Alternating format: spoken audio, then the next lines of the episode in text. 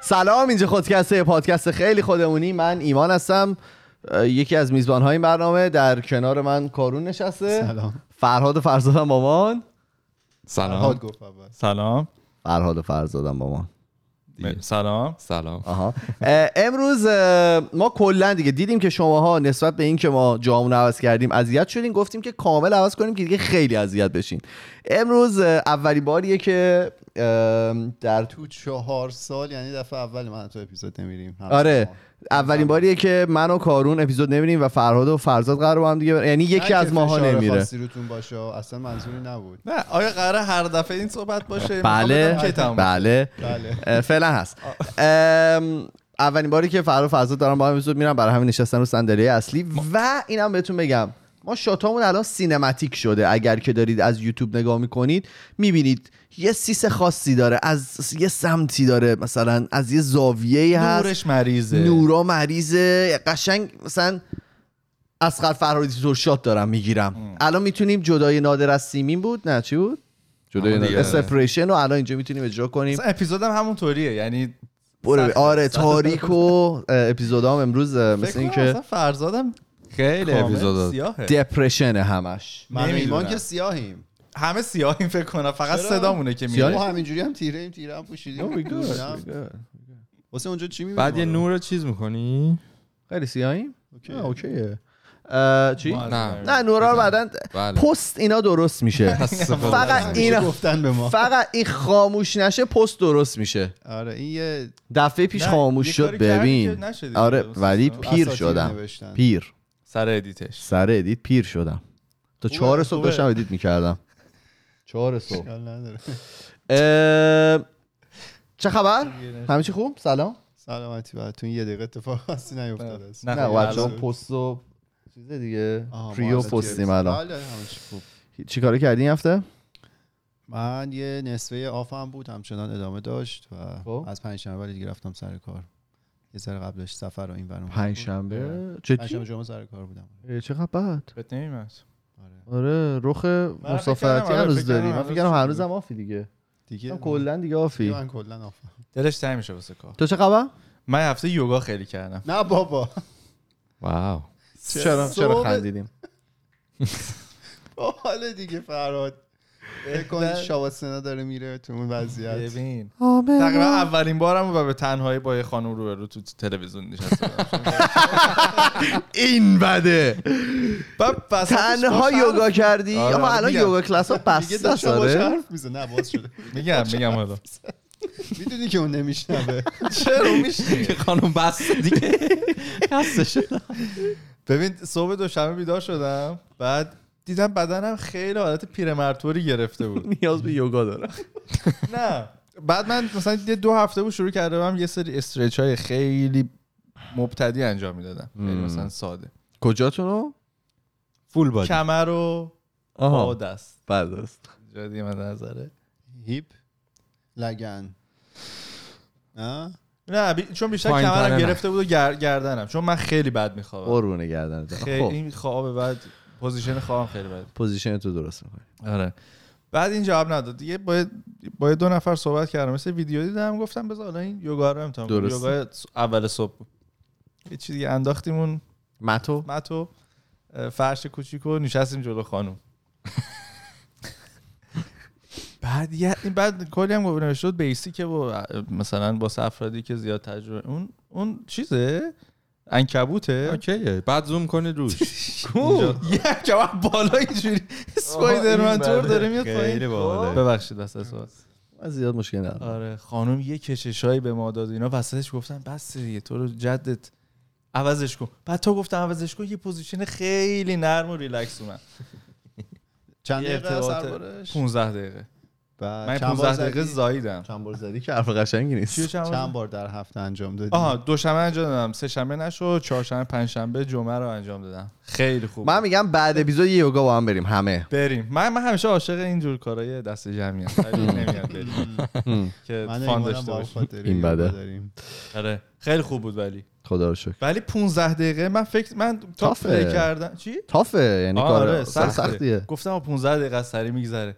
هفت دقیقه که شده بود اصلا حس کردم فشارم افتاده. چایلد پوزیشنم رفته ای؟ بله بله. یه خیلی باحال بود. دوتا خانم هستن توی نیویورک، اینا مربی یوگا هستن، بعد یه سری بوز یا حالا بچه بوزم تربیت کردن که موقع یوگا. گفتی بوز؟ آره بوز بوز آره. بعد اینا بوز تربیت کردن موقع یوگا تو اون کلاس، اینا رو ول میکنن چهار پنج تا بوزن. نه بابا. بعد همین فکر کنم رو چایلد پوز یا پوزهای مختلف این این بوزا میپرن روت. آخ رو کمر وای میساره. آره. بعد کلا حرکت جالبیه. میپرن روت. درست. چایلد پوز که سر و پات تو هواست، یعنی بپرن روت خیلی بد میشه. یعنی یو فیسینگ اپ. کنم اشتباه کنم. اون خیلی اون یه دیگه است. میدونم رکوع. آره سجده و رکوع. این بده. سجده سجده. بریم سر اپیزودمون. بفرمایید بفرمایید. وقت تنگه، بفرمایید. ببینم چی آوردی برامون. اپیزود چه خوش بگذره. شما عشق می‌کنید آقا، ما اپیزود شما میشینید. اپیزود رول سیصد و چهار نه، صفر میشینیم. سیصد و چهار درست، اپیزود سیصد و چهار ماست. بله. در رابطه با مدارس مسکونی شبانه روزی بومیان کانادا یا رزیدنشال اسکولز، همین که خبرش یه مدت پیش در اومده بود. آره همین که خبرش در اومد و حالا خیلی جزئی هم توی چند اپیزود گذشته گفتم. آره. این بود که اواخر می بود یه خبری اومد که نزدیک دویست و پانزده گور دست جمعی بینامونشون پیدا شده بود تو یکی از همین شهرهای استان بریتیش کلمبیا که ما هستیم. یه سوال پرسیدم دویست و پانزده یه گور دویست و پانزده نفره یا دویست و پانزده تا گور مختلف دست جمعی؟ نه یه گور دویست و پانزده نفره. آه خب اوکی. ولی همه همین چسبیده به هم خیلی. آره دیگه. خیلی بعد پیدا شده بود که کلا هم عموم کانادا رو یه شوک عجیبی برداشته بود، مخصوصا حالا جامعه بومیا و اعتراضات مختلفی تو سطح کل کشور اتفاق افتاد و مثلا یه همبستگی هم ایجاد کرده بود. خیلی مردم، حالا مردم غیر بومی با بومی‌ها یه حس همدردی خاصی پیدا. بومی که میگی بگو دیگه، ما تو ایران مثلا میگفتیم سرخپوست و اینا، اینجا آره بومی محسوب میشه. بعد بعد یعنی سرخپوست اون لغت بعد. حالا میگم که ایندین یا ایندیجینس پیپل هم حالا به انگلیسی ابوریجینال میگن، ابوریجینال ازشون یاد میشه. بعد این گذشت. خب حالا جاستین ترودو که نخست وزیر کانادا یه سری بیانیه های داد، یه سری عذرخواهی‌های کرد از سمت خودش. گذشت و تو ماه جون بیست و چهار جون یه گور دست جمعی دیگه با هفتصد و پنجاه و یک نفر نه بابا آره توی ساسکاچوان پیدا شد. شنیدی؟ خب این دیگه خیلی بد بود. این بده. آره این عجیب غریب بود. جاستین بلند شد صبح گفت این بده. هفتصد و پنجاه و یک نفر خیلی عدد زیادی. بعد من مثلا یه یه ویدیو دیدم که یکی از این سران این قبیله ها صحبت میکرد، خب ناراحت بود، خیلی معلوم بود که متاثر شده از این داستان، ولی من نمیدونم که مثلا خیلی رنجیده باشه و خیلی شوک شوکه شده باشه. بعد اتفاقا یکی هم تو جمع ازش پرسید، گفتش که تو به نظر میاد یکم مثلا آرومی نسبت به این فاجعه؟ گفت ببین ما تقریبا همه مایی که بومی نیستیم، بومی هستیم، ما بومیا میدونستیم، بزرگ شدیم با این داستان، یعنی ما ما منتظر همچین روزایی بودیم، هیچ آماده شده آره بودیم براش، چیز شگفت از شگفت زده نشدیم با پیدا شدن این گروه دست جمعی. و گفت خیلی ناراحت کننده است، خیلی ناراحت میشیم، ولی یه چیزیه که ما شبانه روز نسل در نسل باش بزرگ شدیم، این تراماش اون اون تاثیرش رو روح و روان و زندگیامون بوده و حالا که اتفاق افتاده خب خیلی خیلی تأسف برانگیزه، ولی ولی مثل بقیه مردم ما خیلی این این شوکه رو نداریم آخه، چون همه میدیدن که اینا اون اون, اون اون شوکشو در نداشتن و یه سوالی شده بود، ایشون اینطوری جواب داد. ولی کلا خیلی خیلی دردناک و خیلی سخت بود. ما هم که مثلا اومدیم دبیرستان یه خیلی جزئی خیلی سطحی راجبش خوندیم توی سوشال استادیز. اسم من یادم نمیارم چیزی خوند در مورد حالا این اتفاقای عجیبی که افتاده. من فکر یعنی یادم نمیاد. نه نه راجب این دیتیلا که اصلا خیلی جزئی میگم. فرض نه ما هم خوندیم که تو ای اس ال داشتیم کانادین استادیز. کانادین استادیز من نخونم. تو ای اس ال نداشتی؟ من ای اس ال فقط شش ماه بود. فرقی نداشت همون تو سوشال هم فکر کنم شش ماه نه سه ماه بود ای اس ال. من سیس این چیز بود. چیزش خفن بوده. زبانش خوب بوده. آره آخه این کتابای درسی میتونه واقعیتو باستاب نمیدن دیگه. من یادم یه دور سر کار صحبتش بود، بعد اونجا ما یه سری کانادایی داشتیم، اونا داشتن تعریف میکردن که اصلا چه جوری اروپایی‌ها وارد شدن، چه جوری قبایل اینجا رو از بین بردن و اینا. ولی خب میگفتن تو کتابای درسی بچه‌های ما هیچ وقت همچین داستانی نیست دیگه. از اون ورم کلا حکومت‌ها دست میبرن تو کتاب درسی‌ها. این اجتماعی ایران جدید اومده توش نوشتن که ایران یکی از جزو کشورایی که خیلی خوب تونسته بود کووید رو مدیریت کنه. بعد تو چاپ جدیدش همین که برای این مهر داره میاد. بله بله همین چیز کشور تاپ دنیاست توی مدیریت. همین چیز زیر سر انگلیس هست. خدا. آره بعدم جاستین ترودو دیگه این واقعا گفتن اینو عکس کتاب هست اینجوری با استفاده از تجهیزات پزشکی پیشرفته و فلان و فلان. همون عکسایی هم که اومده بود. یه پیام دارم برای کسی که این متن رو نوشته. چه جوری میتونید بنویسید همچین چیزی رو؟ خب اینا جوک میشه دیگه. بعد جوک آخه نمک رو زخم پاشیدن دیگه. اینجوری ملت رو چجوری دارن میبرن. بذار من پیامو به یارو بدم اشکال نداره. فاک یو. خب بابا خیلی یعنی چی همه فک و فامیل ما افتادن دارن دونه دونه میمیرن. یارو نوشته ما خیلی خوب مدیریت کردیم. آه. دیگه محدودیتی نیست توی دروغ گفتن و یاوه گفتم. هر همین تو بی چشم روی چی نه چیه شد. یکی تو توییتر یه باحال نوشته بود نوشتهش که دیوار هاشا بلنده ولی نه اونقدر که شما فکر میکنید. فعلا که برای اینا بلنده. برو بریم. آره بعد آره این سری دومم که این گوره هفتصد و پنجاه و یک نفر پیدا شد، جاستین ترودو از کلیسای کاتولیک تو واتیکان خواست که مسئولیت خودشون در خصوص این قربانیان مدارس رو به عهده بگیرن و چون که همه این مدارس زیر نظر کلیسای کاتولیک مدیریت می شدن و اسناد هر هر سند و مدرکی از اون دوران دارن رو به عموم چیز بکنن ارائه بدن, ارائه بدن. حالا افراد مختلفی تو لول‌های مختلف دولت عذرخواهی کردن، شروع کردن رفتن به خونه‌های این افراد، به به محل‌هاشون و حالا تا اونجایی که میشد ابراز همدردی خودشون رو نشون دادن. حالا یه میخوام تاریخچه‌ش رو بگم و اینکه حالا یکم جزئیات که چه اتفاقاتی میافتاده توی این مدرسه‌ها و چقدر مثلا دردناک بوده. اینم قشنگه حالا نمیدونم قشنگه یا نه ولی اینکه یکی مسئولیت رو به عهده میگیره یکی میگه ببخشید خیلی کم میبینیم توی ولی مثلا نزدیک صد و پنجاه شصت سال گذشته اصلا دارن میگن دیگه. همین که یه نفر میگه آقا من همدردی میکنم با شما آره. این قشنگه. یعنی این بازم یه تسکین یک درصدی هم میده تا اینکه هیچی هیچی نگه. نه خیلی خوب بوده با با مردم که مصاحبه میکنه یعنی با همین بومیا خیلی راضین از نوع برخورد دولت حالا به طور کلی نسبت به دولت قبلی که با اینکه خیلی مستقیمم حالا در خیلی مستقیم که اصلا مستقیم در دخیل نبودن تو این اتفاق بعدی. نه نه این اشخاص نبودن. آره. نه به هر حال میگم ولی یارو وقتی وای میس مزد خواهی میکنه یعنی آدم پریه دیگه. خب هرچن اینایی که اینجان به واسطه همون کارهای اون موقع اینجان وگرنه که خب آره دیگه کلش به جوره زیر پرچم کانادا تموم شده دیگه. برای همین یعنی اون کارو انجام نمیشد مثلا همچین دولتی سر کار نبود. این کشور دست بومیای خودش میموند ولی ما اینجا نبودیم. اومدن بله شستن بردن.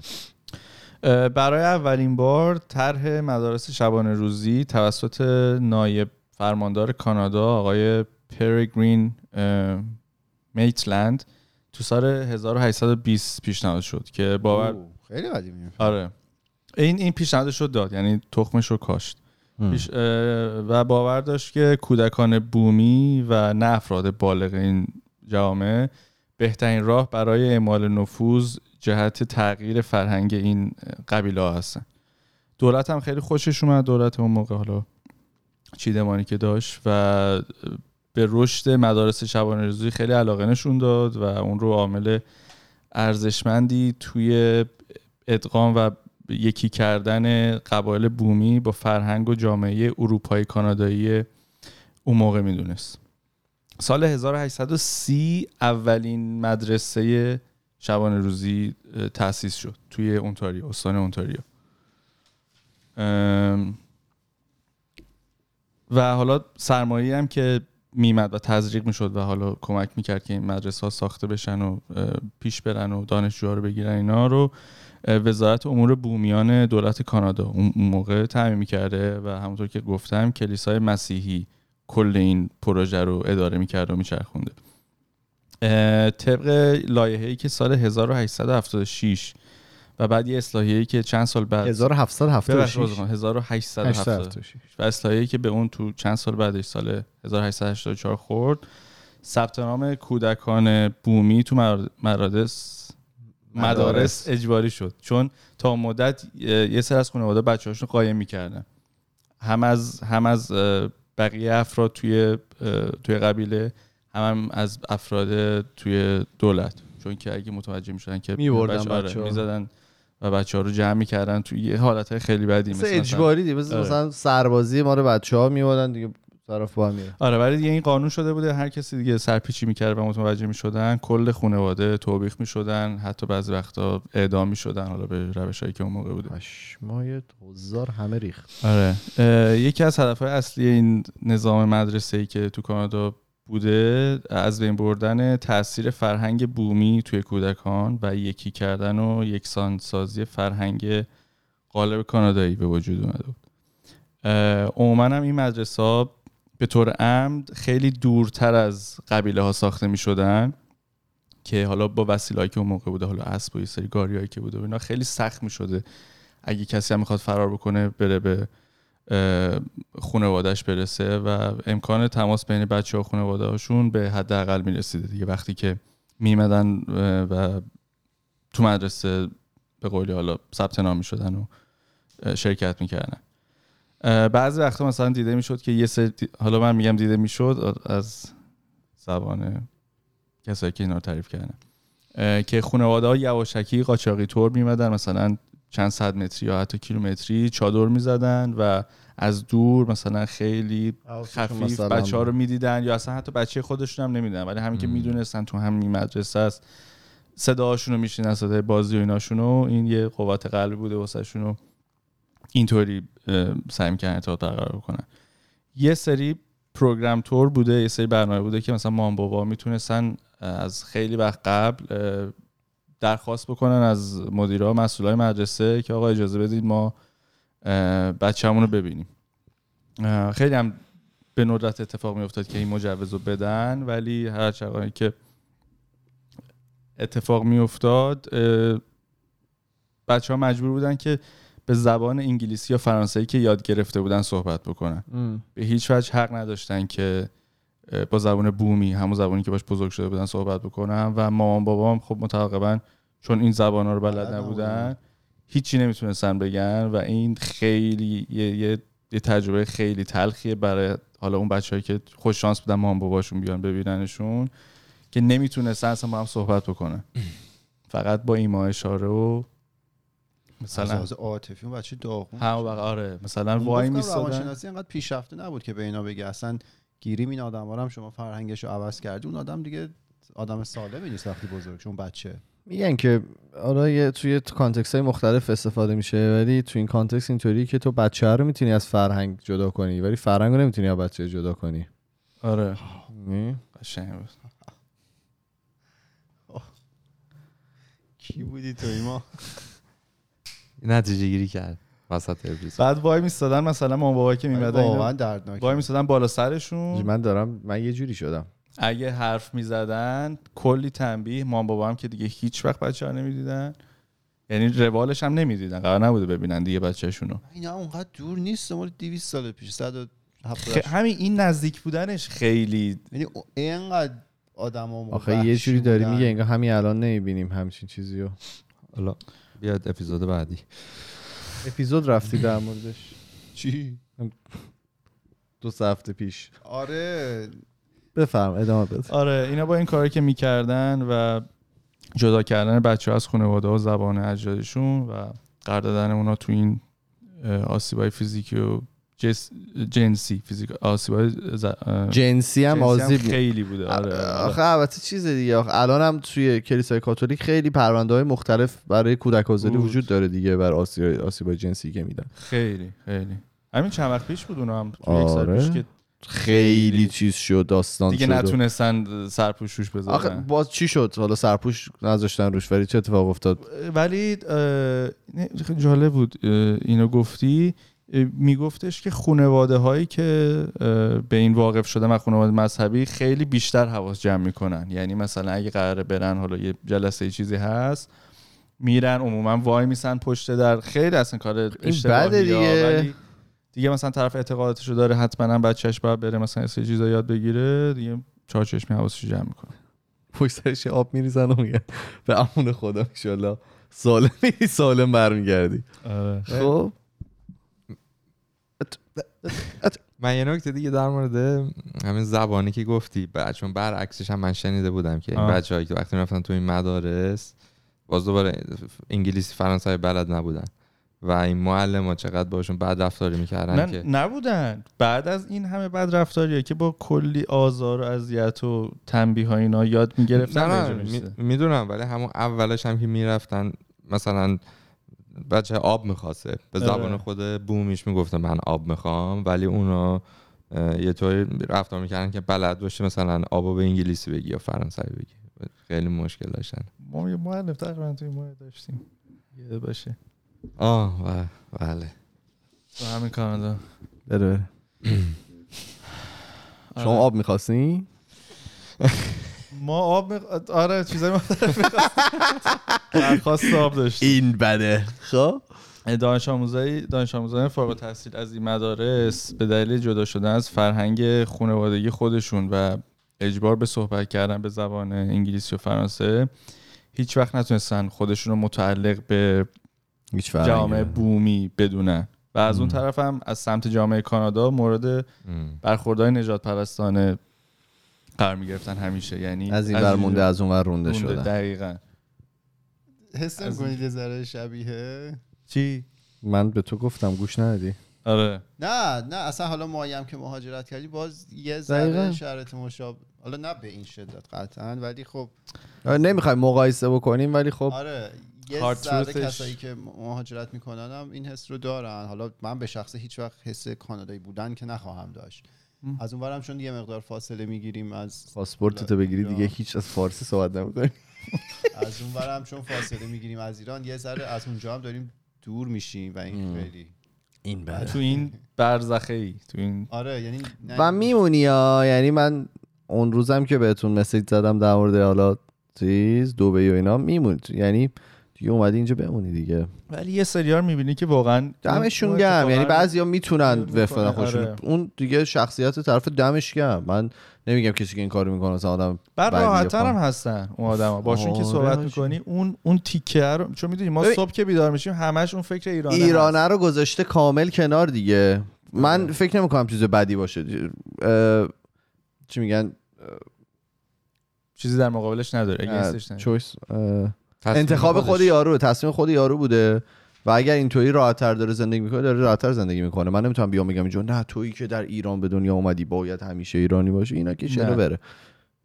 آره منم همین فکر کردم. یکی یکی از میراثایی که این نظام مدرسه این سیستم به جا گذاشت این بود که باعث شد انتقال فرهنگ و باورهای مردم بومی به نسل‌های بعدی دچار اختلال بشه و این حس بومیت روز به روز توشون کم رنگ تر بشه و همچنین باعث شد که اختلال استرس ناشی از آسیب روانی، اعتیاد به الکل، مواد مخدر و خودکشی تو این کامیونیتی تو این جامعه به شدت بالا بره که الان هم میبینیم بالا مونده. یعنی یه, یه گرافیه یه نموداریه که شروع شده و هنوز بالا مونده و همینطور هم بالاتر داره میره اره. و هنوز این بنده خدا دارن باش دست و پنجه نرم میکنن. یعنی حالا یه یه مشاهده یه خیلی سطحی که ما تو همین شهر خودمون میتونیم داشته باشیم اینه که یه قسمتی از حالا قسمت هایی از شهر، قسمت های آره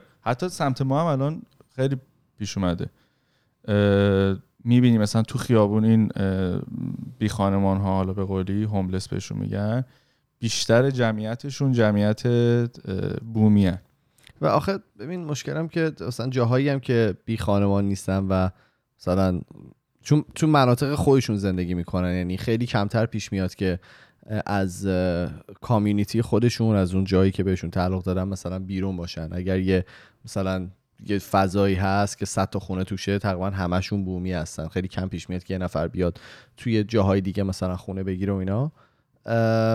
توی اونجور جاها میبینیم که مثلا خیلی این مشکلات وجود داره، همین مصرف الکل و اینا. یعنی خیلی خبرایی که میاد از اون قسمت‌ها معمولا به خاطر اینجور چیزا. آره یعنی الزاما فقط بی خانمانا نیستن که با این مسائل، نه نه خانواده، یعنی خونه، کسایی هم که حالا دستشون در واقع بازتره هم آره یه سختی بالا سرشون. آره. بهش میگن ترانس ترانس جنریشنال تروما یا ترومای بین نسلی. آره که اینا اصلا این این گروه از افراد خیلی یه کیس استادی عجیب غریبه. اون اون اصلا یه, یه اپیزود خیلی باحال میشه، حالا باحال که میگم اشتباهه آره، ولی خیلی پربار. آره پربار و عمیق میشه. اون جاش نبود اینجا بشه. سیزن بعدی فرهاد بشه سیزن. آره ما دور میشیم یه سیزن اینا برن، سیزن اینا برن، یه چهار سال شما برید، یه براندازی نرم بکنید. چهار سال دومه خب فکر نکن آروم آروم اومدیم دیگه، خودکسو دست گرفتیم و تیشرتش هم پوشیدیم. آره دیگه نگاه کن، فرزاد صفر نشستم رو پشت صحنه شروع کرد اگه یادتون باشه. اصلا فرزاد الان اومدیم تو خونه‌اش، الان دیگه وسایلم نمیده ببرم. موقعی که سوال می‌کنیم میگه بس همینجا باشه، بعد یواش الان اون جلوه و دست گرفته کارو. بگی دستت کار من تماس تلفنی سر کارم هم دیگه با این میکروفون انجام میدم، اینقدر مسلطم به کار، همه چی دستش. کمیسیونی تشکیل شد به اسم حقیقتیابی، مصالحه جویی و ترمیم روابط. درست اینا که فوت می‌شدن معلومه چرا بچه‌ها فوت شدن؟ میگم آخرش میگه همیشه میگه تو به کمیسیون رسیدی ولی آره یه یه یه کمیسیون مجمع تشخیص مسائل نظام برو. یه کمیسیونی تشکیل شد به نام آره گفتم حقیقتیابی، مصالحه جویی و ترمیم روابط یا Truth and Reconciliation Commission of Canada که بیاد پرده برداری کنه از حقایق مربوط به این مدارس و حالا اتفاقات و جنایاتی که رخ داده. این این این کمیسیون تو جون دو هزار و یازده تشکیل شد. اه، یه اه، این, این کمیسیون یه بررسی وسیع انجام میده، حدود هفت هزار تا استشهاد از بازماندگان این مدارس میگیره و رویدادهای مهم، مختلف محلی و ملی برگزار میکنه سر، تو سرتاسر سر کانادا که بررسی بکنه نقش این مدارس رو و بپردازه به تجربیات این دانش آموزان و به عموم مردم بیشتر بفهمونه، چون خیلی از مردم هنوزم که هنوزه واقعا نمیدونن اون اون اون تصویر واقعی که واسه این افراد اتفاق افتاده، این اتفاقاتی که این افراد درونش بودن و باش دست و پنجه نرم کردن و درک نمیکنن. آره این یه کاری مهمی بوده که این سازمان کرده. درست این گیر کرد نمیتونستم سمت برم. خب آره و در ادامه این روندی که داشت یه گزارش جامع منتشر کرد و تونستن توی ثابت بکنن که این نظام مدارس چیزی جز یک نسل کشی فرهنگی نبوده. یه دستاورد خیلی بزرگش بوده. این تنها دستاوردش بوده تقریبا، تنها و بزرگترین. آره ولی این که بتونن اثبات بکنن و بقیه هم اینو بفهمونن و قبول بکنن خیلی مهم بوده. ده کردن این کارو، یعنی اثبات شد و سال دو هزار و پانزده این منتشر شده. چی؟ خیلی نزدیک، خیلی تازه است. شش سال پیش. خب؟ آره. توی این گزارشه میگه استعمارگران بر این باور بودن که برای مردم وحشی، حالا این حرف درست نیست ولی این عبارته، که هرگز نتونستن خودشونو متمدن بکنن، تمدن به ارمغان می‌بردن و این حس م... این این حس مأموریته که باید تمدن سازی انجام بشه از جایی نیامده جز حس برتری فرهنگی و نجات پرستی نسبت به بومیا. همی... همیشه نگاه بالا به پایین بوده دیگه، یعنی با اینکه اینا اومده بودن تصرف کرده بودن فکر میارن اینا یه عده افراد نام متوامته. مثلا یه مثال بزنین، مثلا اونی که تو بیای بری مثلا یه چه دعوت چی بری خونه یارو، بعد بگی که اینجا خیلی مثلا دکورش بده، شروع کنی به زور دکور خونه یارو رو عوض کرد. دکورش بچه‌شو بردی؟ نه هم آره مثلا بچه‌تم بد تربیت کردی، من اینم میبرم تجاوزم بکنی. آره دیگه اونجا رو نه دیگه تجاوزم میکردن دیگه. این بده. خیلی اصلا ناراحت کننده. کیف این خانومتون خانومتون رو میبرم. عمر رو هم داشت یارو میبرده. آم مثالتو میگی. آره. نه پس. تخمین زده شده که طی این دوران، حالا این دوران که میگیم از هزار و نهصد و سی میشه که اولین مدرسه شکل گرفته، هزار و هشتصد و سی ببخشید تا هزار و نهصد و نود و شش که آخرین مدرسه بسته, بسته شده, شده. صد و پنجاه هزار کودک بومی توی مدارس تحصیل کردن. چی چند تا؟ صد و پنجاه هزار. آها خب. و دانش آموزا تو این دوران با انواع سوء استفاده، همونطور که قبلا گفتم، سوء استفاده فیزیکی، جنسی و روحی از طرف معلم‌ها و حالا مقامات مدرسه روبرو می‌شدن. سوء تغذیه و قوانین سختی بوده براشون، یعنی هم از سوء تغذیه رنج می‌بردن، هم یه سری قوانین مندرآوردی و سختی براشون وضع می‌کردن که تو هر نوع مدرسه دیگه اینا می‌بود. خیلی غیر منطقی و غیر قابل قبول بود. ولی خب این این بچه‌ها، این دانش آموزا باید دیل باید دست و پنجه نرم می‌کردن با این شرایط. کارش نمی‌شد. بعد تنبیه‌های بدنی هم اغلب با این اعتقاد توجیه می‌شد که این تنبیه‌ها تنها راه نجات روح اونها از سرکشی، متمدن کردن وحشی‌ها، دوباره حالا این لفظ وحشی، و تنبیه فراریان هست. چون یه سری‌ها بودن که سعی می‌کردن فرار کنن، برای تو چند تا بچه‌ای که تو مدرسه بودن، یه سری‌ها بودن که سرکش بودن، دلشون می‌خواسته فرار بکنن، ولی اینا برای ذره چش گرفتن و این که بگن آقا اگه فرار بکنین اینطور اینطور مثلا تبعات بدی داره، میگرفتن بچه‌ها رو به خیلی روش‌های بدی تنبیه می‌کردن، می‌زدن، شکنجه می‌کردن دیگه. آره شکنجه، که تو خیلی از مواقع هم این تنبیه‌ها منجر به جراحات و مرگ می‌شده. یعنی خیلی از این مرگ‌ها به خاطر تنبیه‌های بوده که می‌شدن. یا مثلا همین که فرزاد گفت، اینا همون اول که وارد مدرسه می‌شدن نمی‌تونستن صحبت بکنن. خب حالا معلمام که همه مثلا عالی و ده از ده نبودن، انقدر عصبانی می‌شدن یا کنترل خودشون رو دست می‌دادن که بچه‌ها رو می‌گرفتن به قصد کش می‌زدن و خیلی از بچه‌ها توی همون پروسه تلف می‌شدن. چون اکثر بچه‌ها هم از هفت سالگی وارد می‌شدن دیگه. بچه هفت ساله جسه خیلی کوچیک و نحیفی داره. حالا توی مدرسه هم جمعیت بیش از حد، بهداشت نامطلوب، نامناسب، سیستم گرمایشی و سرمایشی اصلا ناکار آمد و همینطور کمبود امکانات بهداشتی اینا باعث شد که تعداد مبتلایان به آنفولانزا و سل اونقدر توی دوران زیاد بشه که توی یه مدرسه توی یک سال شصت و نه درصد دانشجوهاش دانش آموزاش فوت شدن. شصت و نه درصد. اینا رو واکسین هم نمی‌کردن؟ نه نه نمیدونم. آره نمیدونم. آره چون مش اشاره هم بهش نشده بود. ببخشید اینو میگم، یعنی صحبت قطع میکنم، ولی یه جوش میگفت که تقریبا بیشتر این مدارس اصلا هیچ معلم بهداشتی هم نداشتن. آره چون مشکلی که بوده این بوده که توی اروپا خب خیلی از مریضی‌ها اومده و رفته، بعد تمدن آدمایی که تو اروپا بودن بدنشون ایمن شده بود به این مریضی‌ها مثلا، ولی وقتی که رفتن آمریکای جنوبی و اسپانیا یا گرفتن یه درصد عجیب غریبی از بومیای اونجا، مثلا پنجاه شصت درصد اگه عدد درست یادم باشه، اصلا از بین رفتن به خاطر مریضیایی که اروپایی‌ها بدنشون ایمن بود با خودشون بردن آمریکای جنوبی. اینجا هم ممکنه که همین سل و این چیزایی که میگی دلیلش همین بوده باشه، مثلا خود اون معلم‌ها و اینا بدنشون ایمن بوده، بعد آره. به این بچه‌ها دیگه. آره چون این جامعه‌ها که اعتمادش کم بوده با این. نه اعتمادشون کم نبوده. آره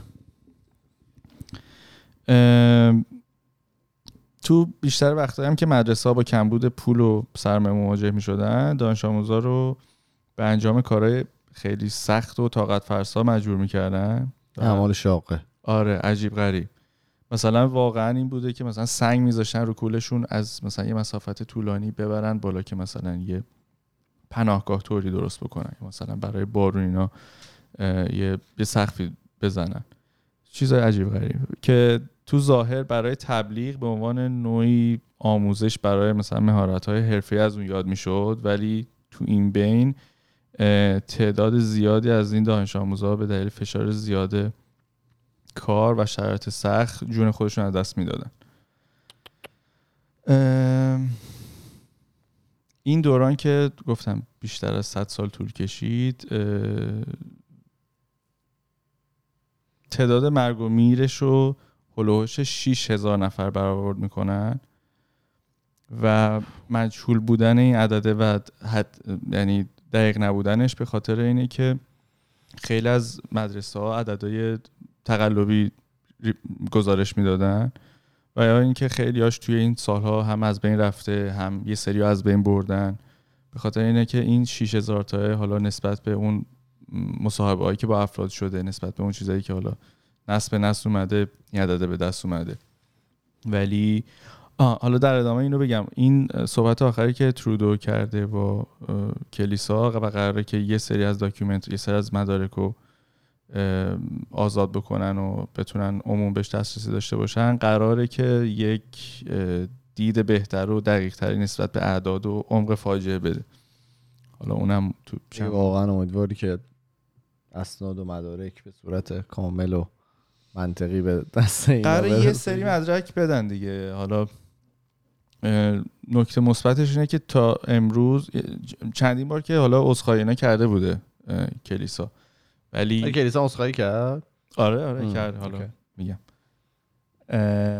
ولی الان بعد این واقعه هفتصد و پنجاه و یک نفره دیگه گفتن که اوکی ما حالا این مدارک بوده، تا الان هیچی نگفته بودیم، حالا بهتون یه مقدارشو میدیم. فعلا باشه تا گروه بعدی پیدا شد بهتون میدیم. خیلی مسخره است. همه جای دنیا یعنی یه ذره کمتر یه ذره بیشتر. بله. give or take.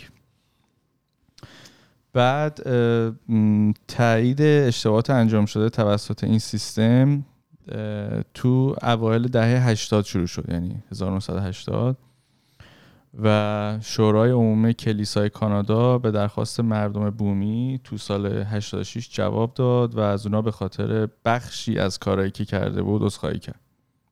این هشتاد و شش.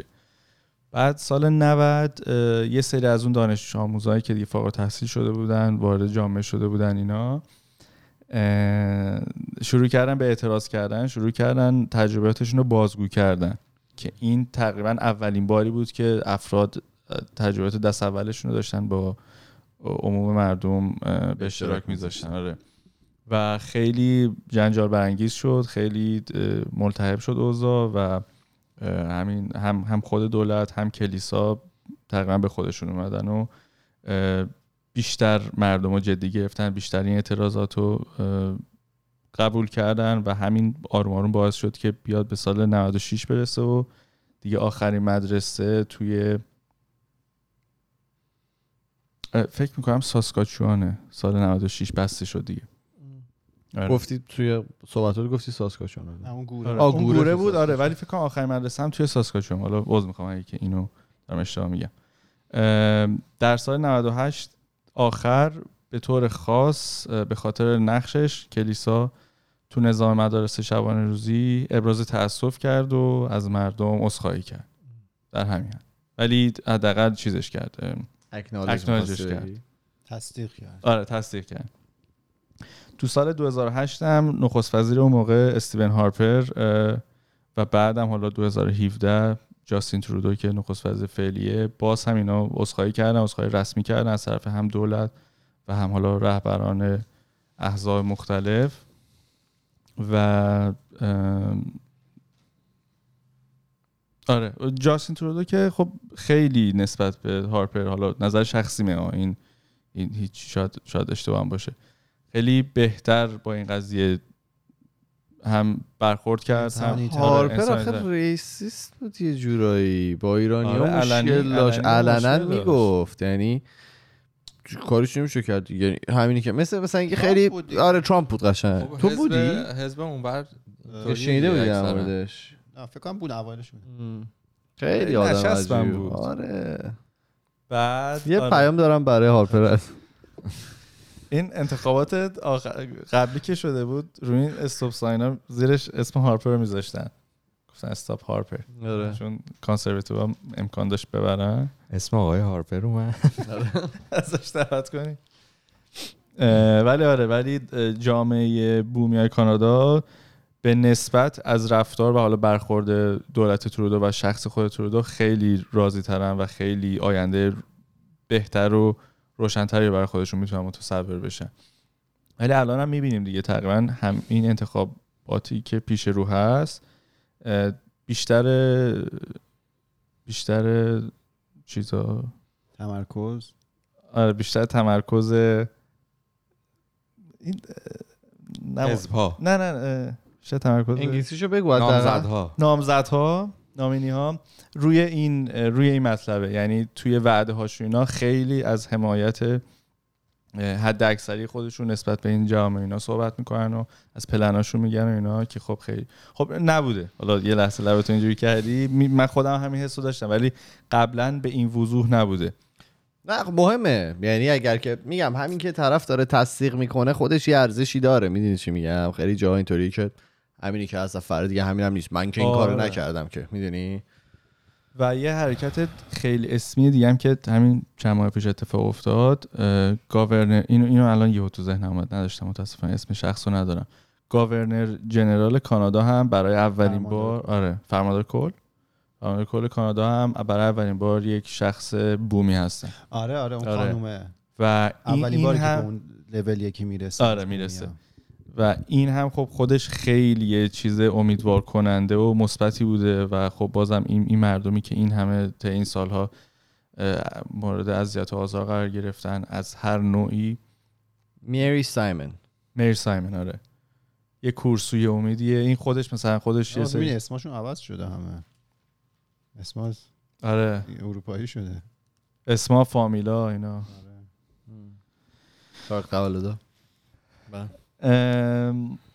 طی آخرین آماری که موجوده تا سال دو هزار و هفده دولت کانادا روی هم رفته حدود سه و یک دهم میلیارد دلار یا بیلیون خسارت به بازماندگان پرداخت کرده و کمک و اخیراً هم کمک کرده بنیادی تأسیس بشه به نام بنیاد شفابخشی بومیان و یک کمک هزینه سیصد و پنجاه میلیون دلاری بهش تخصیص داده جهت راه اندازی پروژه های شفابخشی برای آسیب دیدگان آسیب دیدگان اون دوران که آزارهای روحی، جسمی و جنسی رو متحمل شدن.